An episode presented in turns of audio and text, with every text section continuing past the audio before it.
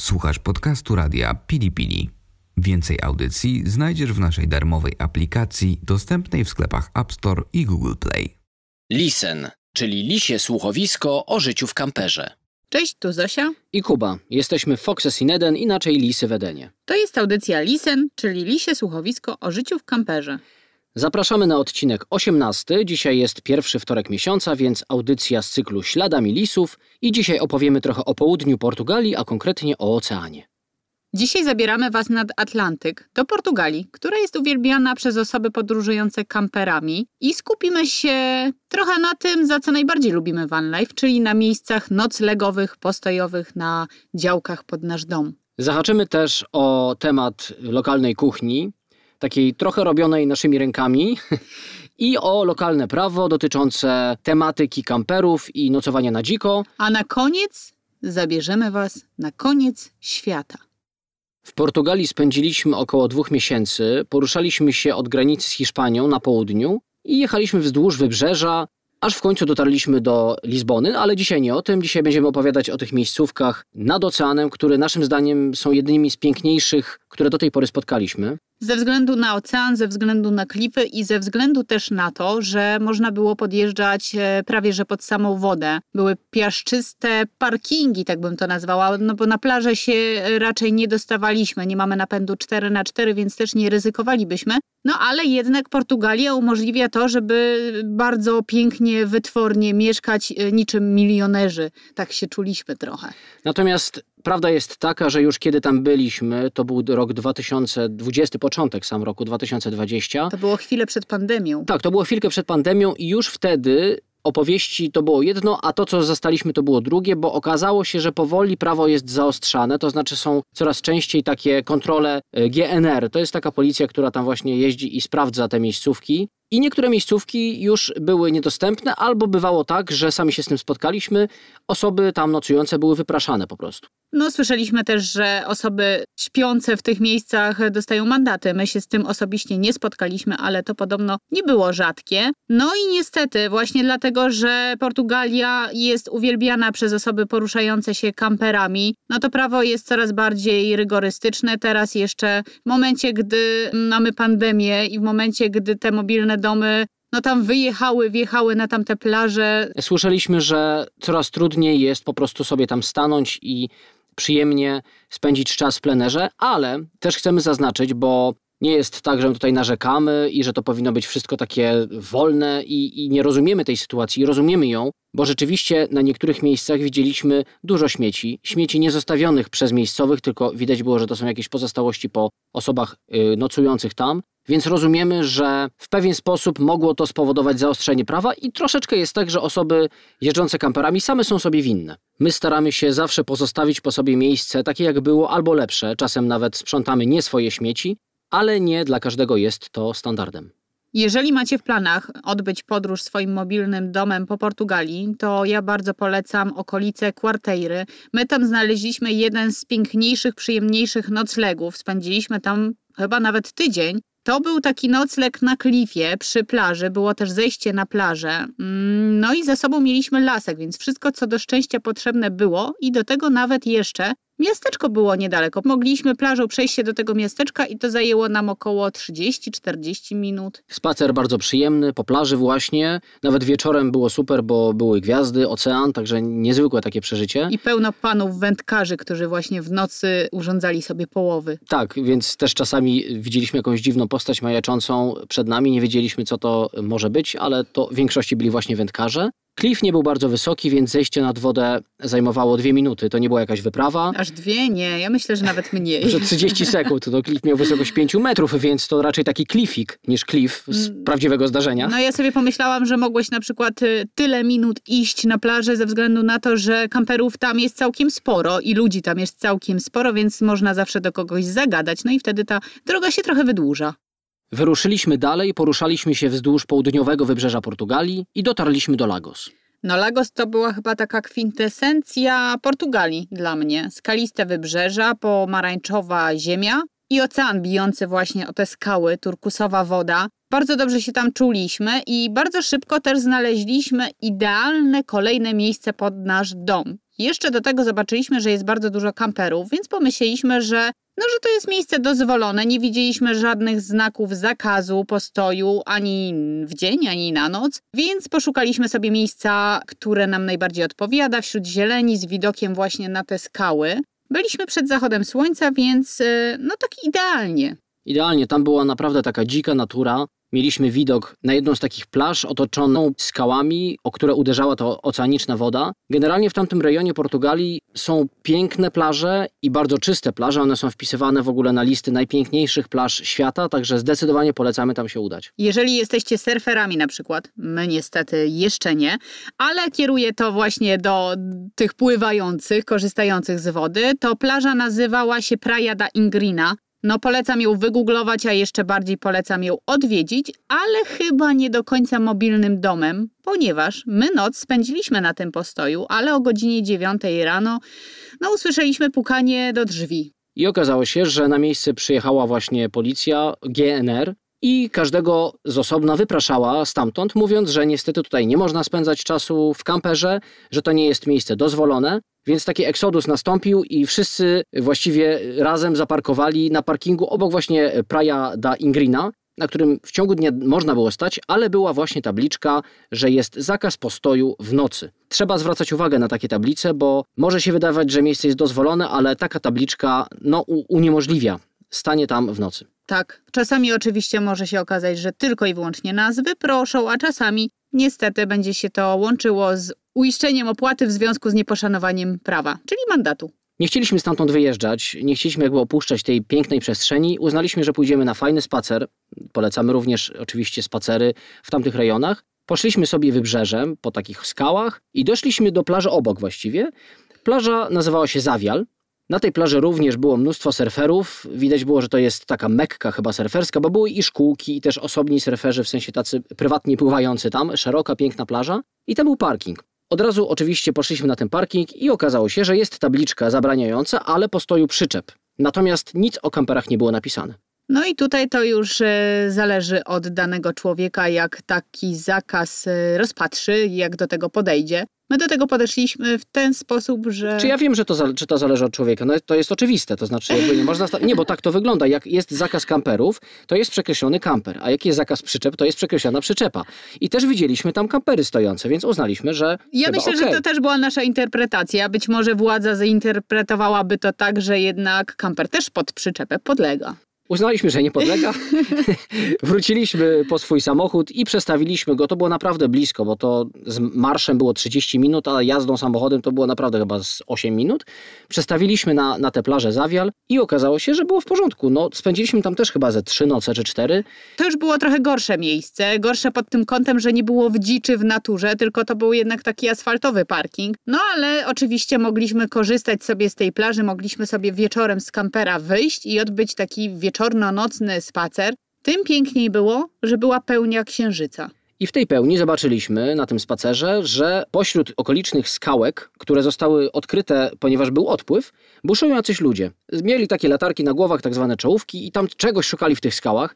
Oczywiście na początku myśleliśmy, że to może, nie wiem, no surferzy coś zgubili, no generalnie nie było wiadomo o co chodzi, ale później poszliśmy w tamto miejsce rano i Zgubili okazało się... poczucie tak, czasu. Może tak, i surfowali na skałach, ale poszliśmy tam rano, wróciliśmy z ciekawości właściwie co, o co chodzi, bo jeszcze odpływ był i zobaczyliśmy po prostu mnóstwo, mnóstwo małż. Uznaliśmy więc, że skoro tego aktu dokonują lokalsi, to my też odbędziemy takie polowanie na małże.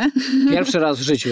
Wcześniej tego nie robiliśmy. Nawet ryb, szczerze powiedziawszy, ja nie łowiłem za dużo. Chyba jak byłem dzieckiem, to tam towarzyszyłem może wujkowi raz czy drugi, ale no nie jestem tutaj specem. Tak, ja też nie jestem specem. Mule oczywiście nie razy w życiu już kosztowałam. Kuba chyba też kosztował. Kosztowałem.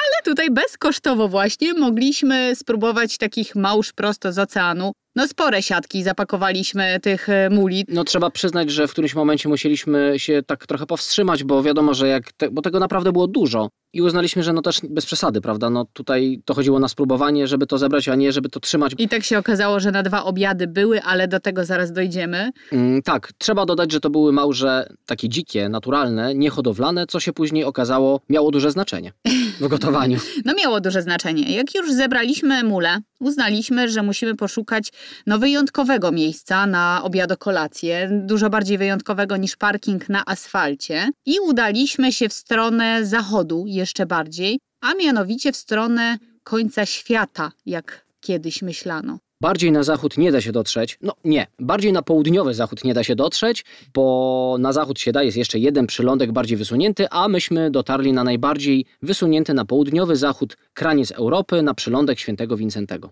Przejechaliśmy przez miejscowość Sagres i taką już prostą, prostą drogą zaczęliśmy kierować się w stronę bardzo charakterystycznego punktu na tym przylądku, czyli latarni morskiej. Widzieliśmy ją w oddali, ale oczywiście pod samą latarnią parkować raczej nie chcieliśmy. Tam jest oczywiście parking, ale tam są turyści, Turyści. autokary i też zakazy właśnie spędzania nocy. Więc jakieś, nie wiem, z dwa kilometry przed tą latarnią udało nam się znaleźć taką zatoczkę ziemistą z takimi, można powiedzieć, boksami między krzakami, tak bym to powiedział. Były takie ala boksy, tak to trochę wyglądało, jak e, miejsca przystosowane takie na zaparkowanie samochodu. Ja myślę, że nie bez kozery one tam były. Myślę, że to już parkowały samochody nieraz.